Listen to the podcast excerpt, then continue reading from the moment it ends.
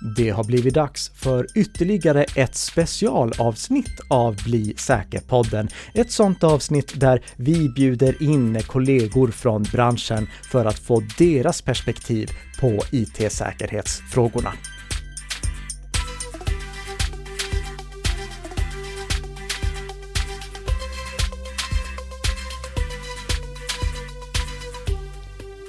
Ja, god morgon, god morgon och välkommen till Bli säker-podden som precis som vanligt produceras i samarbete mellan Nikka Systems och Bredband2.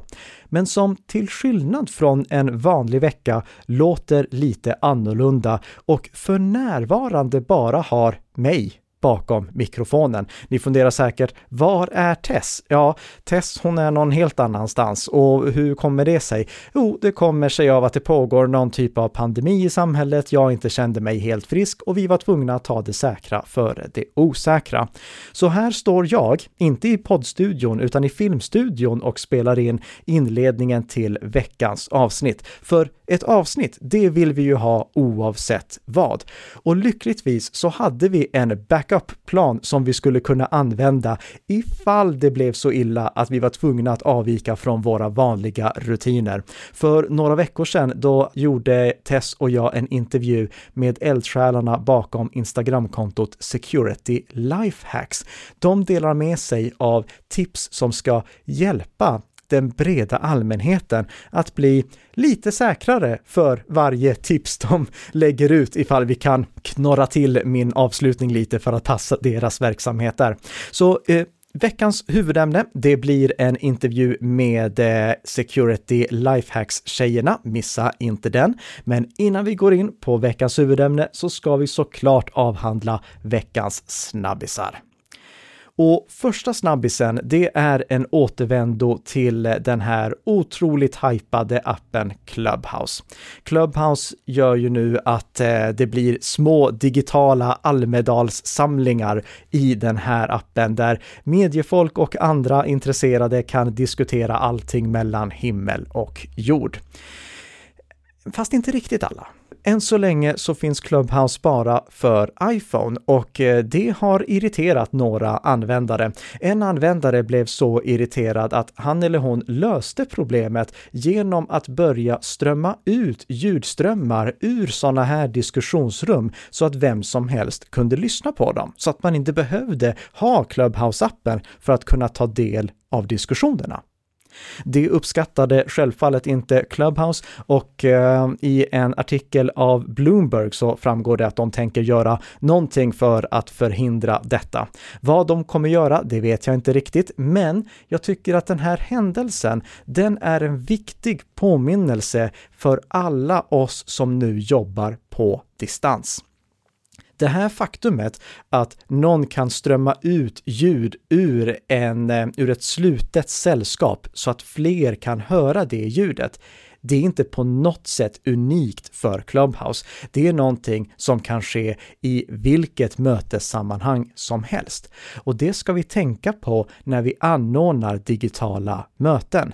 När vi har möten med många parter, då måste vi fundera över dels risken att någon spelar in samtalet och dels risken att någon tar och strömmar ut allting som sägs så att hela allmänheten kan ta del av det. Så ha det i åtanke. Fundera på om vissa saker kan avhandlas i möten. Och om ni är väldigt, väldigt osäkra på om alla går att lita på och om alla är personerna som de utger sig för att vara, se till att alla har påslagna sina kameror. Det är ändå någonting som hjälper till att ha bra dynamik i samtalet. Be alla ha kamerorna påslagna och be dem göra någonting som kännetecknar att de faktiskt är där och det inte bara visas en videofilm av dem. Till exempel be alla att hålla upp ena handen eller hålla handen för pannan eller någonting som gör att vi ser att alla är här och faktiskt representeras av riktiga personer. Det är riktiga personer som sitter med i mötet. Veckans andra nyhet kommer från Samsung.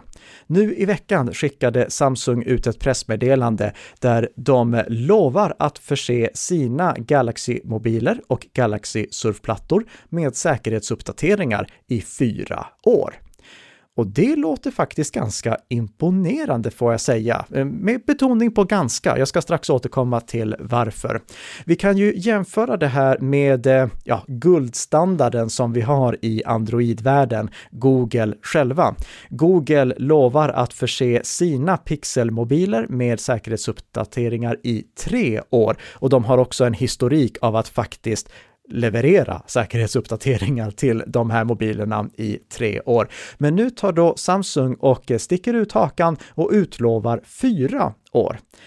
I det här pressmeddelandet står det att eh, det finns regionala avvikelser, men jag kontaktade Samsung Sverige och de bekräftar att det här även gäller den svenska marknaden. Och det är väldigt glädjande för att Samsung är ju världens största mobiltelefontillverkare. Google, de säljer inte ens sina telefoner på officiell väg i Sverige, så det här kan få stor effekt på den eh, svenska Android-mobilmarknaden. Det som gör att jag inte jublar av glädje, det är att Samsung inte garanterar hur ofta de kommer släppa säkerhetsuppdateringar till de här mobilerna under de fyra åren. Och jag kan väl i och för sig köpa delar av det eh, resonemanget, eller i alla fall, jag tänker mig att Samsung ser det som att de behöver bara släppa säkerhetsuppdateringar om det är väldigt allvarliga brister som upptäcks. Och ja, de gör då kanske en eh, avvägning mellan riskerna och jobbet det krävs för att kunna underhålla de här enheterna. Men jag hade ju helst sett att eh, Samsung lovade att förse de här mobilerna med säkerhetsuppdateringar var 90 dag. Det var det som inledningsvis krävdes för att en mobiltelefon skulle få vara med i Android Enterprise Recommended-programmet. Då skulle mobiltelefontillverkaren garantera att eh, släppa säkerhetsuppdateringar minst var 90 dag i minst tre år. Nu har vi ingen sån garanti på hur ofta säkerhetsuppdateringarna kommer, men vi har åtminstone en garanti på fyra år. Och alla de mobiler som eh, är berörda av det här, vilket är mobiler från 2019 och senare, det finns på länken i våra show notes. Där lägger jag också med en länk till den amerikanska sidan som visar underhållsstatus för olika Samsung-mobiler. Och här vill jag poängtera att här är det den amerikanska informationen, det är inte den svenska informationen som jag länkar till här. Men där ser ni att Samsung, de har en strategi av att underhålla mobiltelefoner på månadsbasis inledningsvis. Så när mobiltelefonerna är som nyast, då får de säkerhetsuppdateringar varje månad. Sen går det ner till kvartalsvis uppdatering och sen går det till slut över till ibland uppdatering. Resonemanget bakom det, det undrar jag lite hur egentligen var tänkt. För menar Samsung då att det blir säkrare, eller behovet av säkerhetsuppdateringar sjunker i takt med att mobiltelefonen blir äldre, eller vad är tanken där? Det, det vet jag inte, men hur som helst, jag ska inte gnälla. Eh, nu har i alla fall Samsung tagit ett steg framåt i rätt riktning och det ska de ha cred för. Och framför allt i och med att de inte säger att det här är någonting som gäller från mobiltelefonerna vi släpper nu, utan att de faktiskt också går tillbaka och säger att det här gäller mobiltelefoner från 2019 och senare. Vi kommer att hålla ögonen på att Samsung håller det de har lovat och kommer säkert ha anledning till att prata mer om det här också när fler detaljer blir kända. Men nu, mina damer och herrar, är det dags för veckans intervju. Det är äntligen dags för veckans huvudämne och med oss via Skype så har vi ju inga mindre än Caroline Lendowski och Sanne Femling som driver Security Lifehacks. Varmt välkomna till Bli säker-podden. Tack snälla. Tack så jättemycket, vad roligt att få vara med. Eh, jag tänker att vi kickstartar det här med att eh, ni får berätta vilka ni är eh, som faktiskt driver det här Security Lifehacks. Om vi börjar med dig Caroline. Ja, tack. Som sagt, Caroline Lendowski heter jag. Bor i centrala Göteborg tillsammans med min man. Har en utbildningsbakgrund som ingenjör. Och eh, gjorde en master eh, på industriell ekonomi och var klar 2016 eh, och började då som managementkonsult inom agil utveckling eller agil eh, coachning på ett bolag som heter Knowit. Men ganska snabbt där så fick jag hoppa in i ett eh, informationssäkerhetsuppdrag och eh, blev väldigt snabbt förälskad i området och eh, bytte eh, inriktning där och då och har sedan dess jobbat med eh, informationssäkerhet och eh, det är ett av de bästa valen jag har gjort. Jag är jätteglad över det. Sedan i våras, i maj, så har jag jobbat eh, på ett bolag som heter Benify som informationssäkerhetsspecialist med fokus på riskhantering. Mm. Spännande ja, områden som du har kommit in på här får jag ja, säga. Verkligen, mm. verkligen. ja. men, men var det på Knowit som ni lärde känna varandra då? Det stämmer. Ja, precis. För visst, visst jobbar du där nu Sanne? ja, men det gör jag. Jag heter Sanne Femling och eh, bor nere i Halmstad. Så jag har en bit. Jag är stationerad på kontoret på Knowit uppe i Göteborg. Så jag pendlar ganska mycket. Men eh, började nere i Halmstad på Halmstad högskola 2015 där jag studerade en, ett program som heter IT-forensik och informationssäkerhet. Och när jag var klar med det så började jag jobba på Knowit i Göteborg och har varit där nu i två och ett halvt år.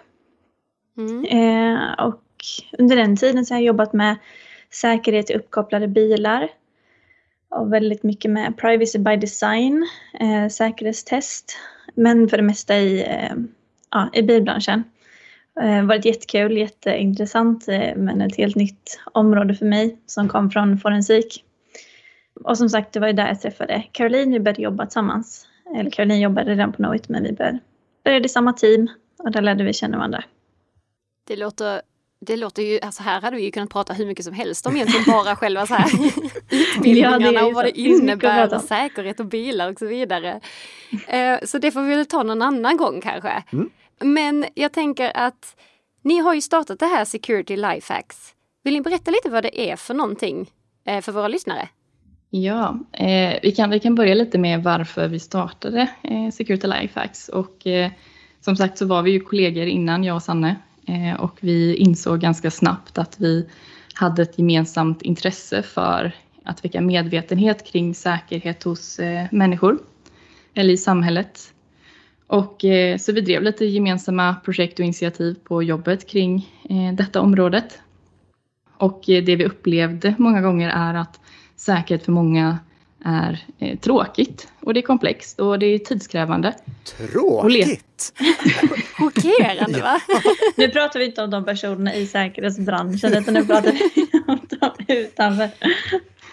Ja, ja precis. Mm. Eh, eh, och, och, eftersom att det är lite så här vi upplever det så, så är det många som kanske inte letar aktivt efter information kring säkerhet. Och det som har triggat oss lite extra är just att vi vet att det finns väldigt mycket som gemene man kan göra så länge man vet vad man behöver göra. Eh, och det behöver inte vara krångligt eller ta så lång tid. Så, så det vi ville förmedla på något sätt, eh, eller ja, så detta ville vi förmedla på något sätt och sprida enkla och snabba IT-säkerhetstips. Mm. Mm. Så, så Security Lifehacks har blivit ett, ett forum, eh, eller det är ett forum som vi Eh, sprider eh, olika tips om IT-säkerhet eh, som ska vara ämnade för alla och som ska vara lätt att ta sig till och dra nytta utav. Det känns så välbehövligt också. För precis som ni säger så tror jag att det, det finns ju den här generella uppfattningen av att ja, men det är svårt och, svårt och grepp, inte så greppbart helt enkelt för gemene man. Men precis som ni säger att det, det, är ju inte så himla, det behöver inte vara de här stora, tunga tekniska sakerna som man behöver göra för att kunna bli lite säkrare i sin vardag. Ja, precis. Mm. Och, och, det är väl framförallt de, de delarna som vi försöker att pusha extra för då.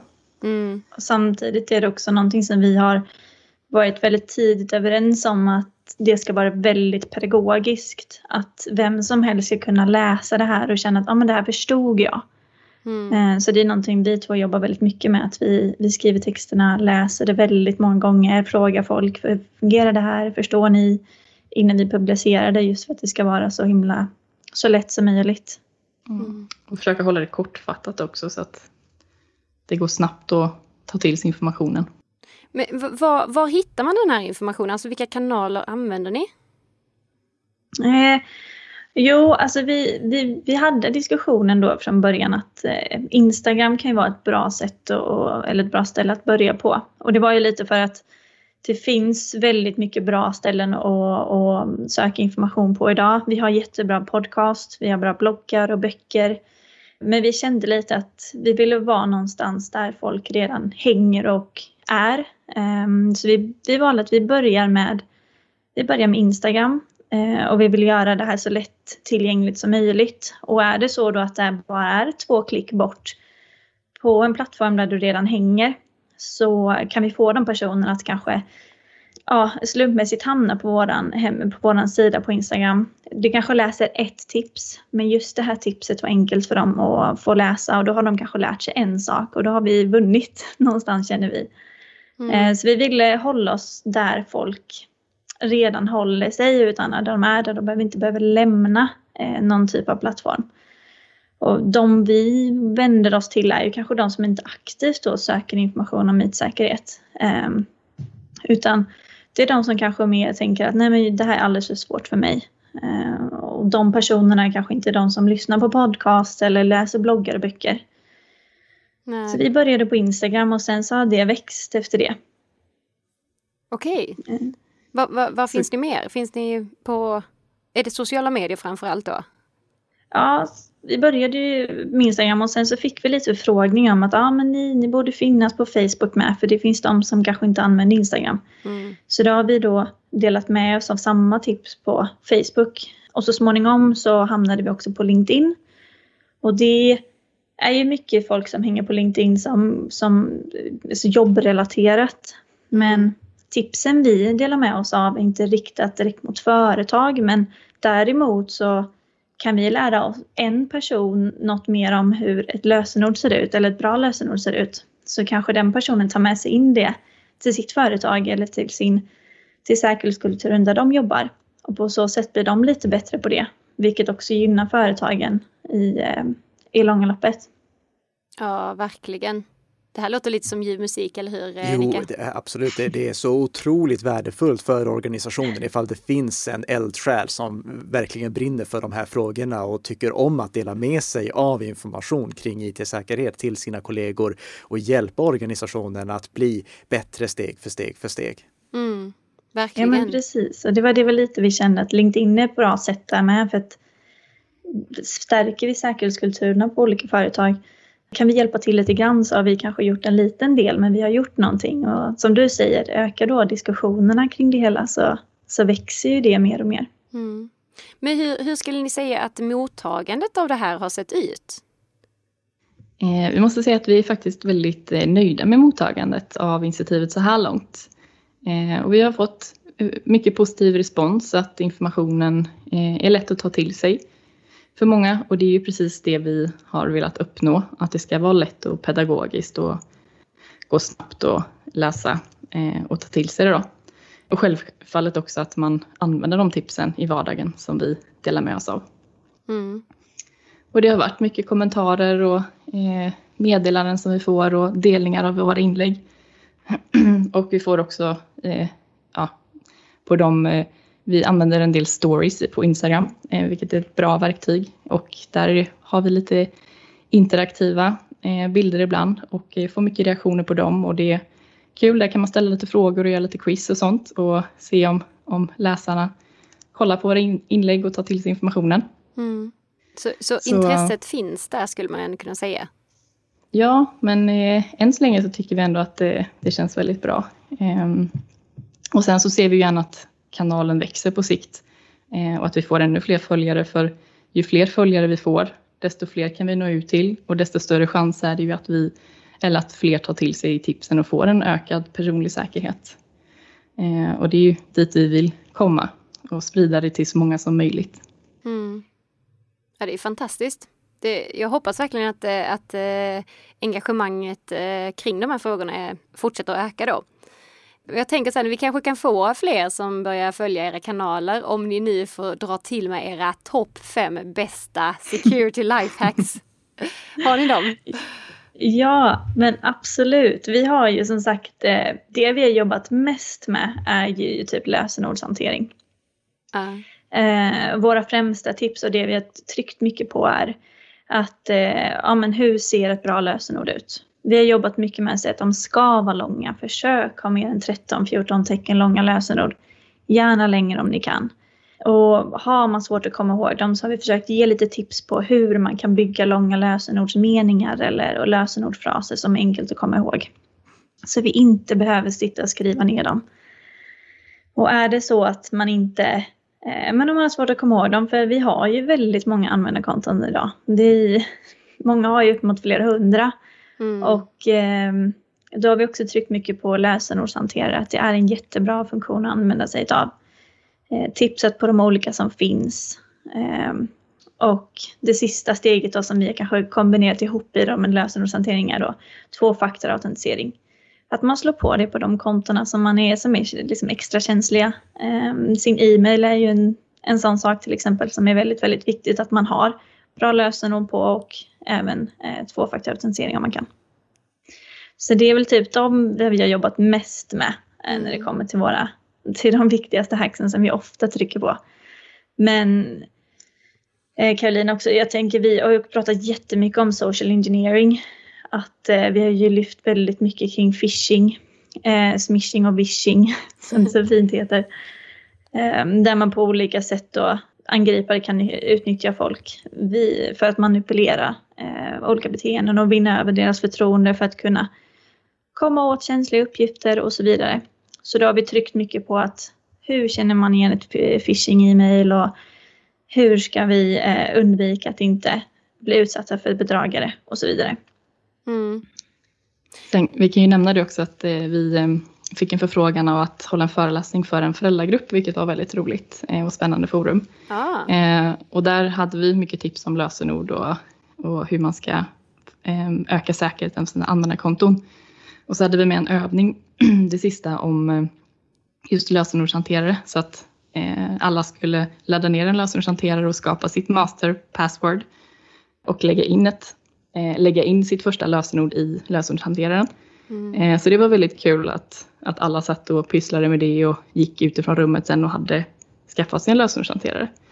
Och det var nytt för flera stycken och eh, tyckte att det var en jättebra grej eh, att använda, eller ett, ett bra verktyg. Ja, verkligen. Och jag tänker också att det är jättebra där att faktiskt göra det praktiskt tillsammans så blir det mycket lättare att sänka tröskeln liksom och att faktiskt skaffa sig det. Precis. Och det vi trycker på ofta är också att man måste inte lägga in alla sina lösenord det första man gör när man skaffar en lösenordshanterare utan man kan göra det successivt så fort man ska gå in på en e-handelssida och köpa eh, eller göra något nytt köp. Och så kommer man på att oj då, här har lösenordet har inte jag uppdaterat eller gjort säkert. Ja, men då kan man ta det där och då. Och sen så kan man i samband med det lägga in det i sin lösenordshanterare och allt eftersom man dyker på de här olika kontona som man har, för man har ju väldigt många eh, under sina år. Mm.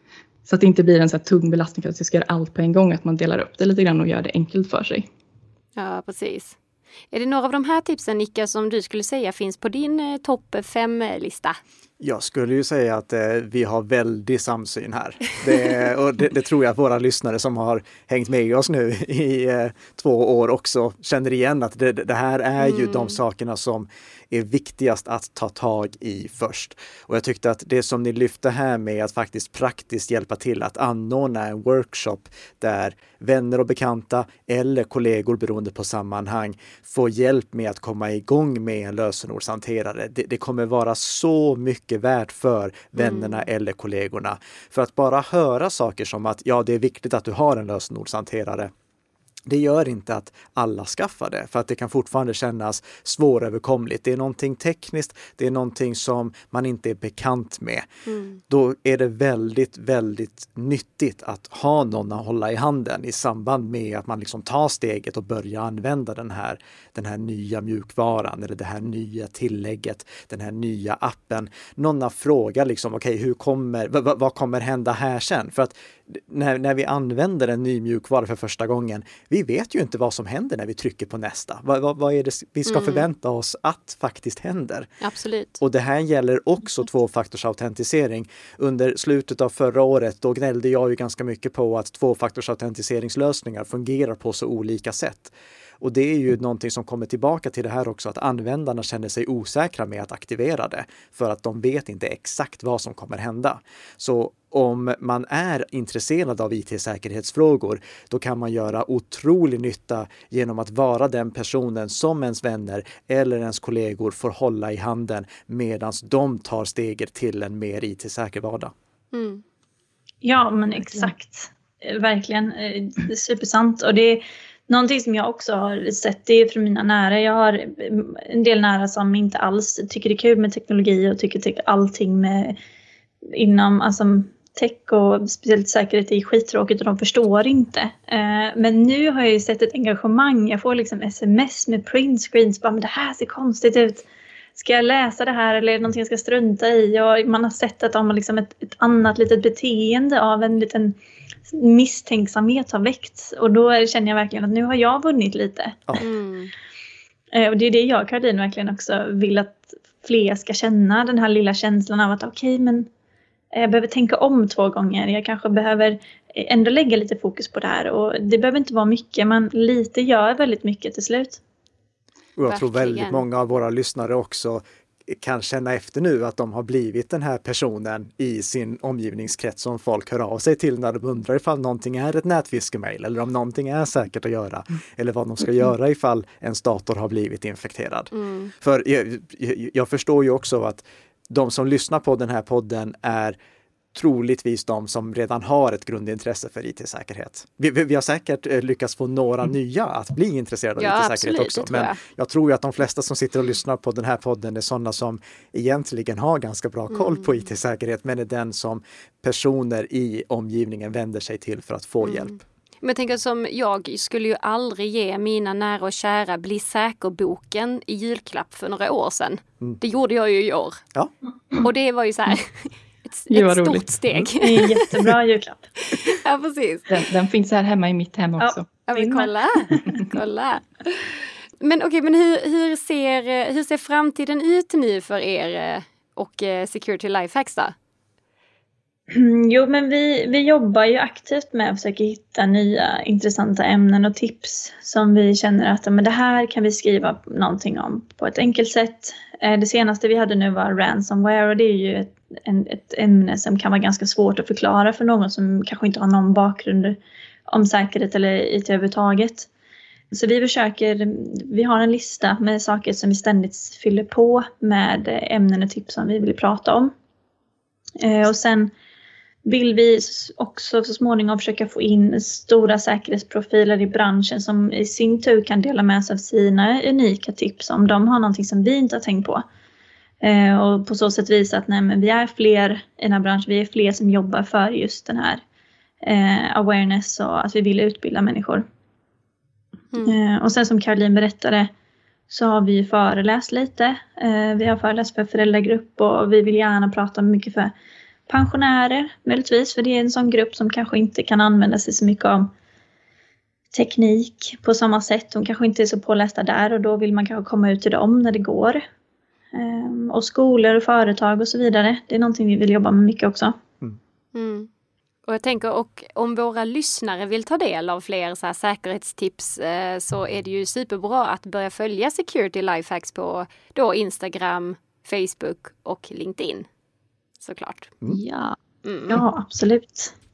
Då, eh, då säger vi tack till eh, alla som har lyssnat på den här podden och eh, tack till Caroline och Sanne som hängde med oss under detta avsnittet.